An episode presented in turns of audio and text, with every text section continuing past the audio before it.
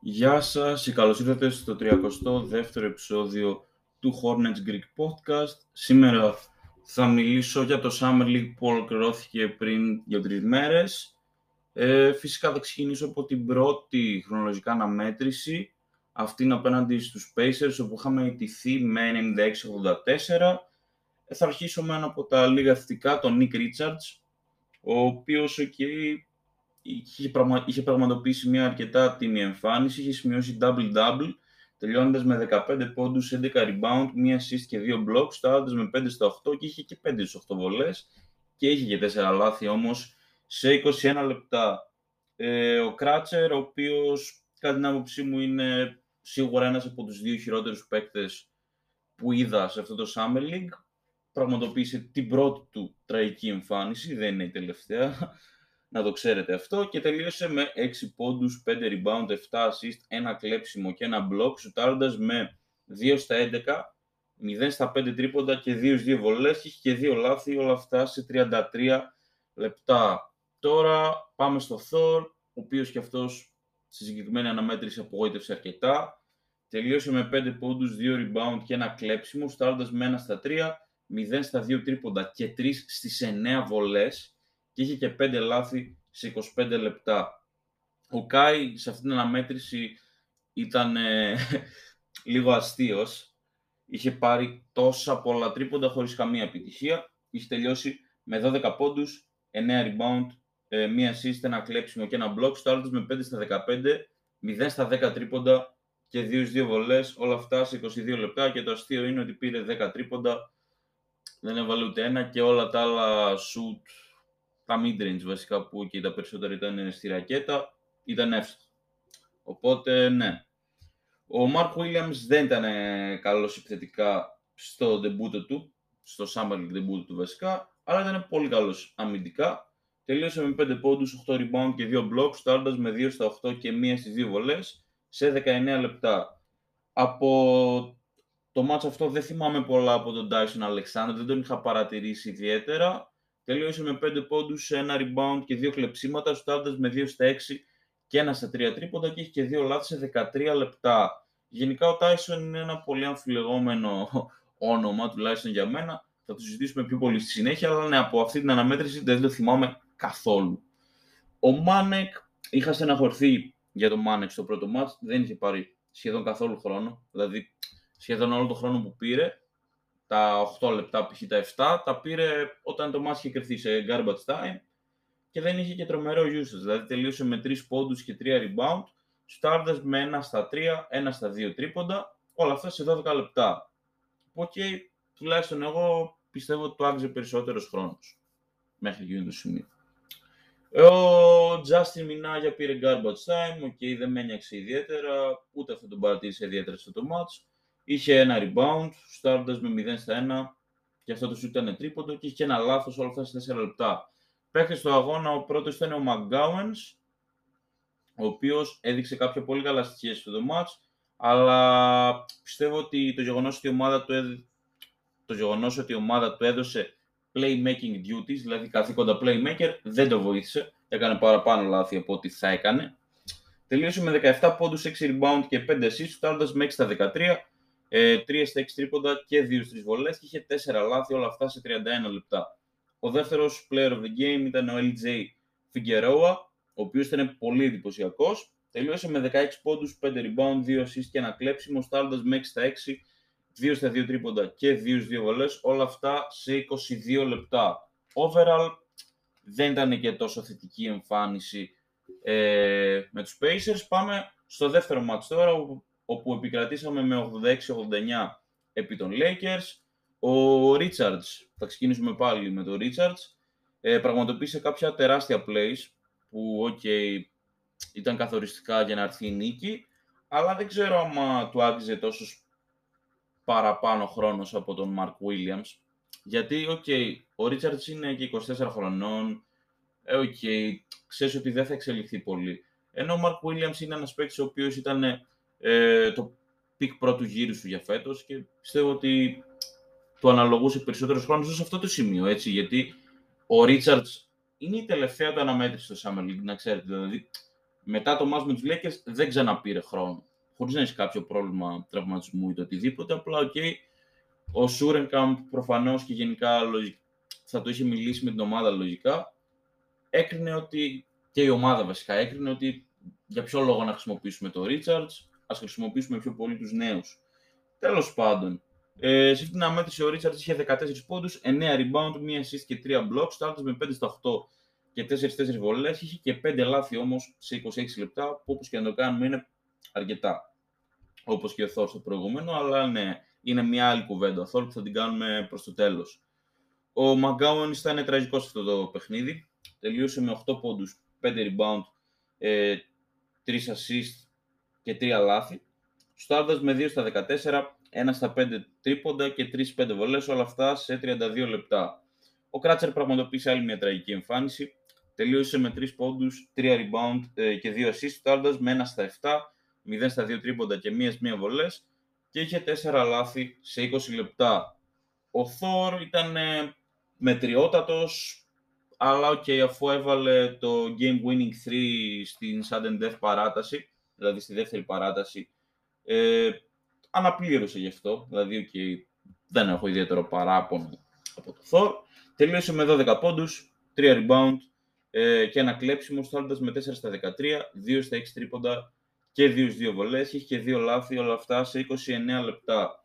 Ο Κα ήταν καλός αμυντικά, δηλαδή σε κάποιες φάσεις τον φοβόντουσαν να επιτεθούν οι Lakers ε, στη ρακέτα λόγω αυτού νου, αλλά ήταν πολύ διστακτικός από επιθετικά, δεν πήρε σχεδόν καμία προσπάθεια. Πιστεύω ότι οφείλεται η προηγούμενη αναμέτρηση σε αυτό που είχε 0 στα 10 τρίποντα. Τέλος πάντων, τελείωσε με 3 πόντους, 5 rebound και ένα block, στάρτες με ένα στα 2 και μίας 2 βολές και είχε και 2 λάθη. Όλα αυτά σε 19 λεπτά. Ο Λεάντζελο απλά έπαιξε, δεν έκανε τίποτα, έχασε ένα σουτ σε 5 λεπτά. δεν έχω κάτι παραπάνω να πω για τον Λεάντζελο στην αναμέτρηση. Ο Μάνεκ ε, ήταν εξαιρετικό στη δεύτερη περίοδο, όπου έβαλε και όλους, όλους του, τους πόντους, αλλά δεν έκανε τίποτα το αξιόλογο πέρα από τη δεύτερη περίοδο. Τελείωσε με 8 πόντους, 4 rebound, 1 ε, assist και ένα block, στάρτες με 3 στα 9 και 2 στα 7 τρίποντα και είχε 2 λάθη σε 12 λεπτά. Ο Mark Williams ήταν ε, εξαιρετικός αμυντικά, βασικά πολύ καλός αμυντικά για να μην είμαι υπερβολικός, αλλά και αυτός κάπως το έχανε επιθετικά. Δεν, σε καμία περίπτωση δεν ήταν καλός επιθετικά βασικά. Τελείωσε με 3 πόντους, 7 rebound και ένα κλέψιμο. Στάροντα με 1 στα 5, 0 στα 1 τρίποντα και μία-δύο βολές. Όλα αυτά σε 18 λεπτά. Πάμε τώρα στους players of the game. Έχουμε πρώτα Tyson Alexander, που σας έχω πει ότι είναι αμφιλεγόμενη περίπτωση. Τελείωσε με 22 πόντους, 3 rebound, 6 assist και 3 λάθη. Στάροντα με 7 στα 17, 4 στα 9 τρίποντα και 4-4 βολές, όλα αυτά σε 30 λεπτά. Και ήταν καθοριστικός ε, στην παράταση και στο τέλος της κανονικής διάρκειας γιατί χωρίς αυτόν δεν θα είχε πάει το match καν σε παράταση. Ήταν πολύ καλός. Και ο άλλος ήταν ο LJ Figueroa πάλι, ο οποίος τελείωσε με 16 πόντους, 9 rebound, 5 assist και 3 κλεψίματα, στάρτας με 7 στα 7 ε, και 2 στα 2 τρίποντα και 0 στις 1 βολές, είχε ένα λάθος 29 λεπτά και οι δύο με εντυπωσίασαν πάρα πολύ και είχα γράψει ότι θέλω να δω θέλω να τους δω λίγο παραπάνω για να τους αξιολογήσω. Αλλά ναι, ε, να πω ότι αυτό ήταν ε, ίσως το μόνο καλό παιχνίδι του Tyson Alexander, το μόνο πολύ καλό παιχνίδι. Από εκεί πέρα δεν έκανε τίποτα. Και επίσης για το Φιγκερό να πω ότι ε, στα πρώτα δύο παιχνίδια είχε 13 στα 13, δηλαδή δεν είχε χάσει σουτ. Αλλά από εκεί και πέρα ήταν και αυτός μετριότατος. Οπότε στην καλύτερη πιστεύω ότι τους αξίζει ένα spot, ένα, ναι, μια θέση βασικά στο roster, τον Swarm. Δεν τους αξίζει ούτε two way πιστεύω, δεν είναι τόσο καλή όσο νόμιζα μετά από αυτό το παιχνίδι. Πάμε στη συνέχεια στο καλύτερο παιχνίδι ε, του Summer League για την ομάδα μας απέναντι στους Cavaliers όπου επικρατήσαμε με 91-80. Ε, να πω ότι επειδή ε, υπήρχαν δύο παίκτες που είχαν πολύ παρόμοιες εμφανίσεις. Έχω γράψει μόνο ένα player of the game και δύο special mentions. Το πρώτο special mention ανήκει στο Mark Williams, ο οποίος πραγματοποίησε την καλύτερη του εμφάνιση στο Summer League και ήταν καλός επιτέλους και επιθετικά και αμυντικά. τελείωσε με 12 πόντους, 8 rebound, ε, 1 assist, 2 κλεψίματα και 2 blocks, στάροντας με 6 στα 9 και είχε και 2 λάθη σε 20 λεπτά. Ο Φιγκερόα, όπως σας είπα, το έχασε λίγο μετά τα πρώτα δύο μάτς, δεν ήταν καλός, είχε μια κακή εμφάνιση βασικά. Τελείωσε με 3 πόντους, 6 rebound ε, και 2 assists, στάροντας με 1 στα 5 ε, και 1 στα 4 τρίποντα και είχε και 2 λάθη, όλα αυτά σε 25 λεπτά. Ο Κράτσερ είχε βασικά πραγματοποίησε το καλύτερό του παιχνίδι μέχρι αυτό το σημείο. Δεν θυμάμαι αν έπαιξε καλύτερα στη συνέχεια. Αλλά και πάλι ήταν μέτριος. Δηλαδή, OK, μην φανταστείτε κάτι τρελό. Τελείωσε με 6 πόντους, 6 rebound και 7 assists. Στάρτα με 2 στα 6 και 2 στα 4 τρίποντα και έχει και 2 λάθη. Όλα αυτά 24 λεπτά. Ο Thor, ε, έχω γράψει εδώ πέρα ότι σίγουρα χρειάζεται δουλειά επιθετικά, παρόλο που είναι, παρόλο βασικά, ναι, παρόλο βασικά που είναι αρκετά καλός αμυντικά, ώρες-ώρες είναι πάρα πολύ ράφ να τον βλέπεις επιθετικά. Νιώθεις πως δεν ξέρει τι κάνει, τι του γίνεται μέσα στο γήπεδο.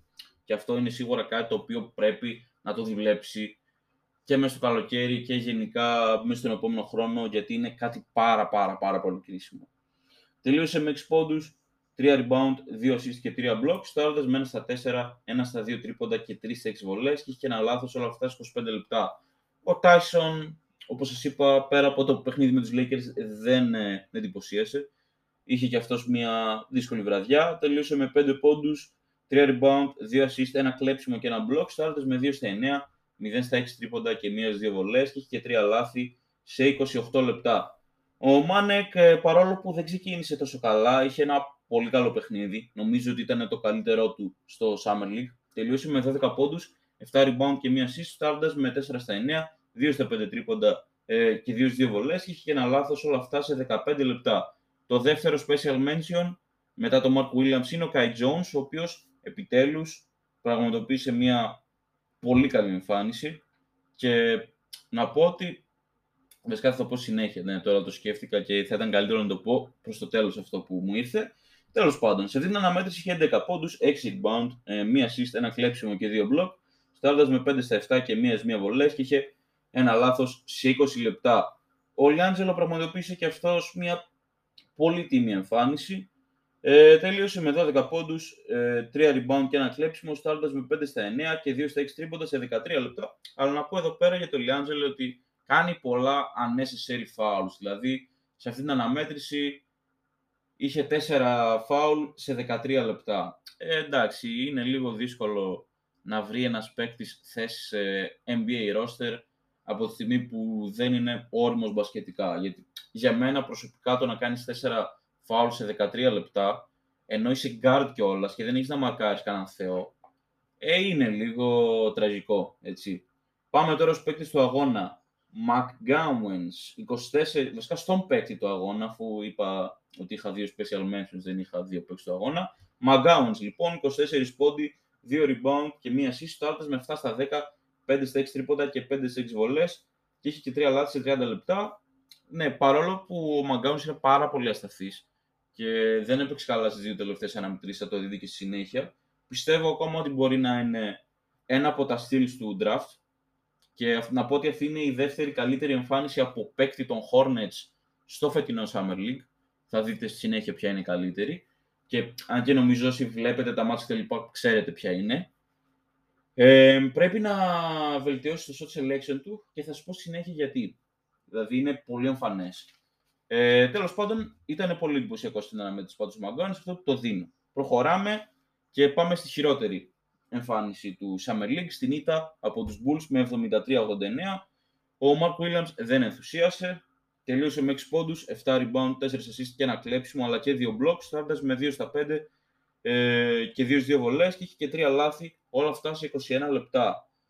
Ε, ο Μαγκάουανς ήταν τραγικός, όπως σας είπα είναι ασταθής. Τελείωσε με 15 πόντους, 2 rebound, 2 assist, ένα κλέψιμο και 2 block, στάρτες με 4 στα 18, 1 στα 7 τρίποντα και 6 στα βολές, όλα αυτά σε 31 λεπτά. Ο, Φιντε, ο ήταν και αυτός κακός, ναι, okay, δεν σούταρε πολύ, αλλά Οκ, okay, τελείωσε με δύο πόντους, ένα rebound, τρεις assists και ένα κλέψιμο, στάρτασμένα στα δύο και είχε τρία λάθη σε 17 λεπτά. Δηλαδή τα λάθη του ήταν ίσα με τις assists του, περισσότερο από τους πόντους του και από τα rebound του.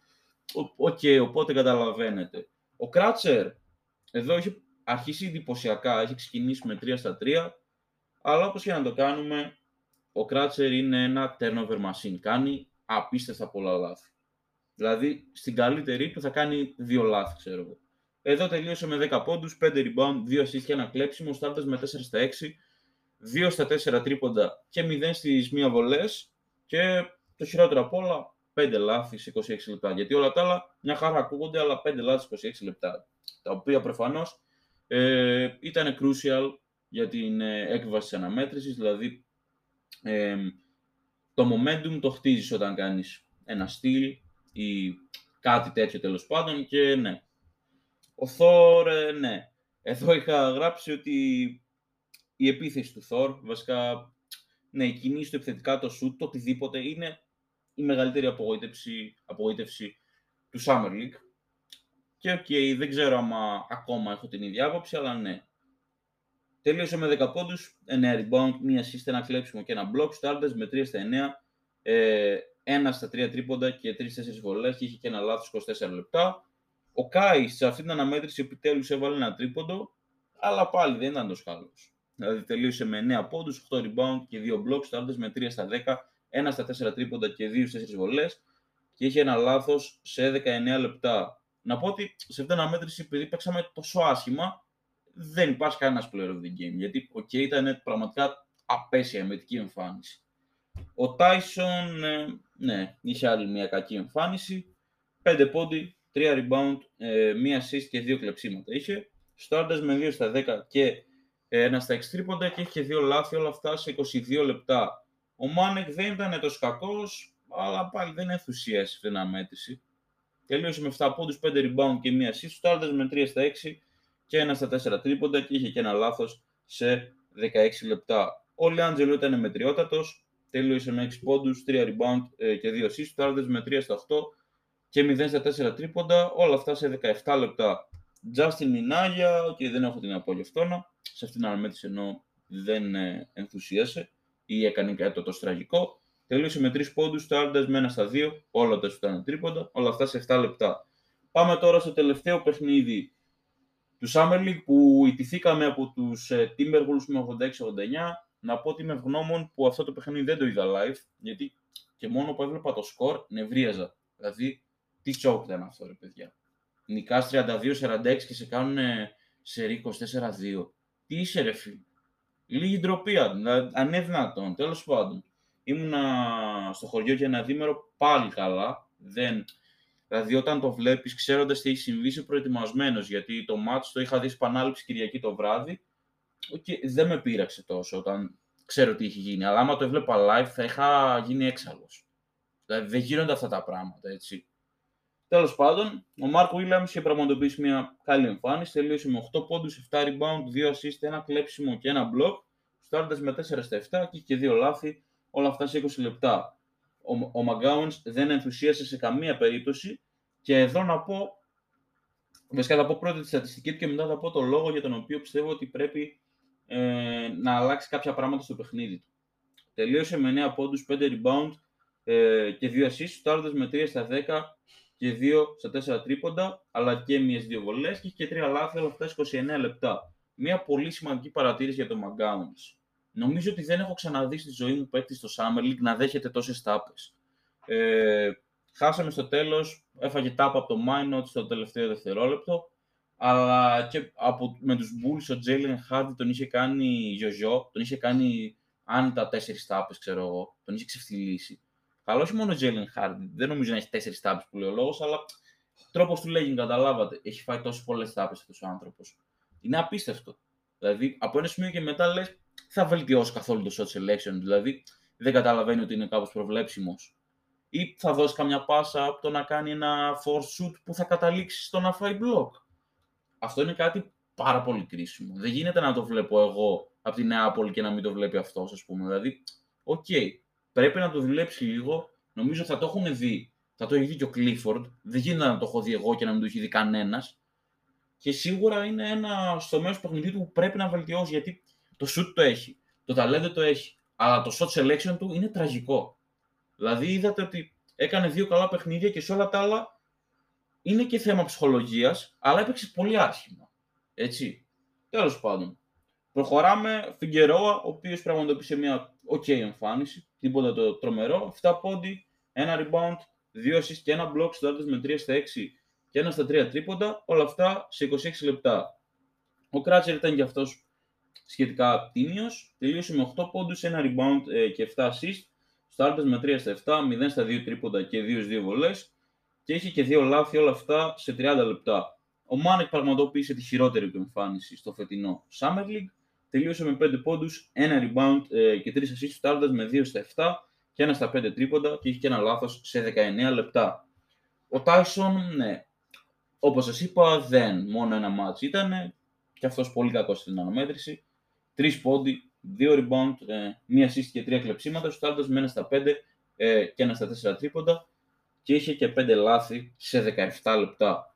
Ο Κάι Jones πραγματοποίησε μια αρκετά καλή εμφάνιση θα πω, αλλά μας κόστησε το παιχνίδι στο τέλος που έκανε λάθος εκεί πέρα. Ενθουσιάστηκε κάπως θα πω. Ήταν 88-86 το match. Γκλέβ μένουν 8 δευτερόλεπτα και κάνει λάθος. Ε, ναι, μετά εντάξει, έφαγε και, το, και την τάπα ο Μαγκάουαν. Τελείωσε με 8 πόντους, 4 rebound, ε, μία assist, 2 κλεψίματα και 4 blocks. Στάροντα με 3 στα 6 ε, και 0 στα 2 τρίποντα και 2-2 βολές. Και έχει και 3 λάθη φυσικά σε 20 λεπτά.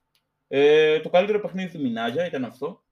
Αν και εντάξει, λίγο irrelevant γενικά ο Μινάγια, δεν με ενδιαφέρει ιδιαίτερα. Αλλά τελείωσε με 10 πόντους, 3 rebound, 1 assist, ένα κλέψιμο και ένα block, στάζοντα με 3 στα 5, 1 στα 3 τρίποντα και 3 τρισβολέ σε 18 λεπτά. Πάμε τώρα στον παίκτη του αγώνα, στο Thor. Και αυτή είναι η καλύτερη εμφάνιση από παίκτη μας στο Summer League. Τελείωσε με 28 πόντους, 3 rebound, 2 assist ε, και 5 κλεψίματα. Στάρτες με 9 στα 14, 3 στα 6 τρίποντα, 7 σε 8 βολές, όλα αυτά σε 22 λεπτά. Ήταν απλά φανταστικός, δεν έκανε και κανένα λάθος. Ήταν φανταστικός πραγματικά. Άμα με ενοχλεί λίγο που δεν είδα live το παιχνίδι, είναι ότι έχασε την εμφάνιση του Thor live. Γιατί, okay, είχα δει τα στατιστικά του και ήξερα τι θα συμβεί πάνω κάτω. Τέλος πάντων, ε, να πω κάτι σχετικά σήμαντο. Δεν είμαι μεγάλος φαν του Σούρενκαμπ, ο οποίος προπονούσε την, ήταν βασικό προπονητής στο Summer League της ομάδας μας. Είναι ο προπονητής ε, της G League ομάδας μας, τον Swarm. Είναι μυρωδιάς για μένα, δηλαδή δεν ξέρω, δεν μου άρεσε καθόλου, καθόλου όμως. Τέλος πάντων, ε, έχω λίγη σημείωση να κάνω για σχεδόν τους πάντες. Ε, αρχικά να πω για το Thor ότι απλά πρέπει να βελτιώσει το παιχνίδι του επιθετικά. Δεν ζητάμε να κάνει προφανώς σε κάθε παιχνίδι τίποτα τέτοια ακραία, αλλά άμα ήταν ένας παίκτης που θα μπορούσε σταθερά να σου δίνει περίπου 12 πόντους per game, μιλώντας για το Summer League τουλάχιστον έτσι. Δηλαδή, αυτό θα ήθελα εγώ να δω από αυτόν στο Summer League. Δεν ζητάω ότι στη regular season να έχει 12 πόντους per game προς Θεού. Με καλά ποσοστά, χωρίς force shots, δηλαδή να πετάει την μπάλα σαν να παίζει βόμβα για να τελειώνει ο χρόνος, γιατί το έκανε πάρα πολλές φορές αυτό. Ε, Προφανώς βελτίωση στι βολές. Αυτά είναι όλα πράγματα που χρειάζεται να δούμε από το Thor. Γιατί αμυντικά ξέρουμε ότι okay, έχει μπόλικο ταλέντο, επιθετικά όμως είναι άγουρος. Μόνο στο το παιχνίδι μπορώ να πω ότι ξέρεις τι, wow, μπράβο ρε Thor. Στα άλλα όχι. Τώρα, άμα έπρεπε να πω κάποιον για MVP του Summer League από την ομάδα μας, γιατί αλλιώς εντάξει όλοι ξέρουμε ότι είναι ο Keegan Murray των Kings, θα έλεγα τον Kai Jones που παρόλο που δεν ενθουσίασε, πιστεύω ότι έχει δείξει τα πιο ενθαρρυντικά στοιχεία. Γιατί, OK, okay, ίσως να μην ήταν τόσο dominant, αλλά έβαζε 12 πόντους. Π.χ. πες ότι βάζει βασικά 12 πόντους σε ένα παιχνίδι και οι 10 από αυτούς ήταν highlights πραγματικά, ήταν πολύ θεματικός. Βέβαια θα μου πεις, ε, δεν είναι μόνο θέαμα το μπάσκετ και προφανώς το ξέρω αυτό. Hornets είμαι. Αλλά ναι, είναι κάτι το σημαντικό. Δηλαδή έβλεπες ότι μπορεί να κυριαρχήσει τη ρακέτα. Το οποίο δεν μπορώ να πω το ίδιο για τον Mark Williams, που άμα δεν του δώσει την μπάλα και είναι ολομόναχος του, δεν μπορεί να σκοράρει. Και κάτι άλλο να πω τώρα που το σκέφτομαι, το οποίο νομίζω είναι πιο σημαντικό για τον Κάι και για τον Mark Williams, αλλά μπορεί να είναι και για το Thor σημαντικό. Ε, το γεγονός ότι δεν είχαν έναν καθαρό playmaker, ταλαντούχο.